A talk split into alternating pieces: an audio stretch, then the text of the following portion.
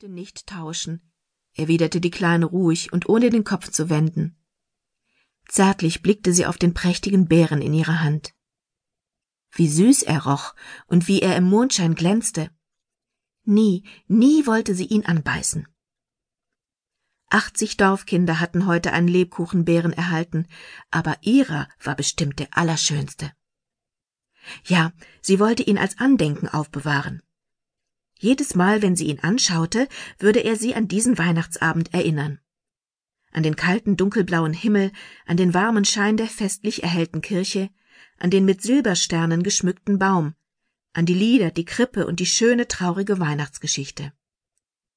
Es kamen ihr fast die Tränen, wenn sie an die Herberge dachte, in der es keinen Raum fürs Christkind gab.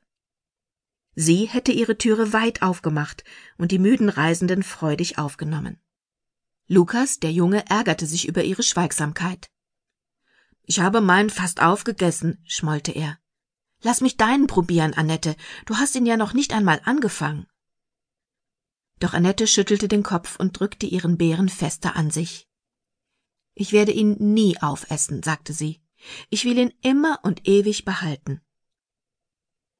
Inzwischen waren die drei bei einer Stelle angekommen, wo der Weg mit seinen Schlittenspuren sich teilte.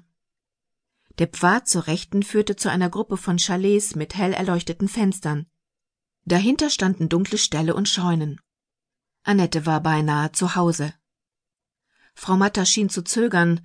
Können wir dich allein heimgehen lassen, Annette? fragte sie. Oder sollen wir dich bis vor die Haustür begleiten? Oh nein, ich gehe lieber allein, erwiderte Annette. Vielen Dank, dass Sie mich mitgenommen haben. Gute Nacht, Frau Matter. Gute Nacht, Lukas und damit eilte sie davon. Hoffentlich überlegte Frau Matter es sich nicht anders und bestand darauf, sie heimzubegleiten, wo sie sich doch so sehnlich wünschte, allein zu sein. Sie wartete ja nur darauf, Lukas Geschwätz loszuwerden. Wie sollte sie nachdenken und die Sterne betrachten können, solange sie Frau Matter und Lukas höfliche Antworten geben musste? Annette war nie zuvor bei Nacht allein draußen gewesen, und auch heute geschah es nur durch eine Art Zufall. Sie hätte mit Vater und Mutter auf dem Schlitten zur Kirche fahren sollen. Seit Wochen hatten sie davon gesprochen und sich darauf gefreut. An diesem Morgen aber war Mutter plötzlich erkrankt, und Vater war mit dem Mittagszug in die Stadt hinuntergefahren, um einen Arzt zu holen. Dieser war etwa um vier Uhr gekommen, aber er hatte Mutter nicht rechtzeitig gesund machen können, um zur Kirche zu gehen, wie Annette gehofft hatte. So hatte sie zu ihrer großen Enttäuschung stattdessen mit Frau Matter gehen müssen, deren Chalet etwas weiter oben am Berg stand. Als sie dann aber die Kirche betreten hatten, war es dort so wunderschön gewesen, dass Annette alles Übrige vergessen hatte.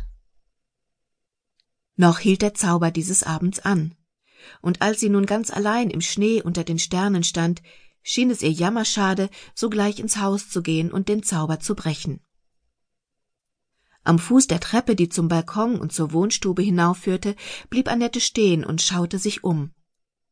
Gegenüber war der Kuhstall. Sie konnte hören, wie die Tiere sich bewegten und Heu aus der Krippe fraßen. Da kam ihr ein großartiger Gedanke. Sie sprang über die Schlittenspuren hinweg und hob den Riegel der Stalltür. Ein heimeliger warmer Geruch von Vieh, Milch und Heu umfing sie.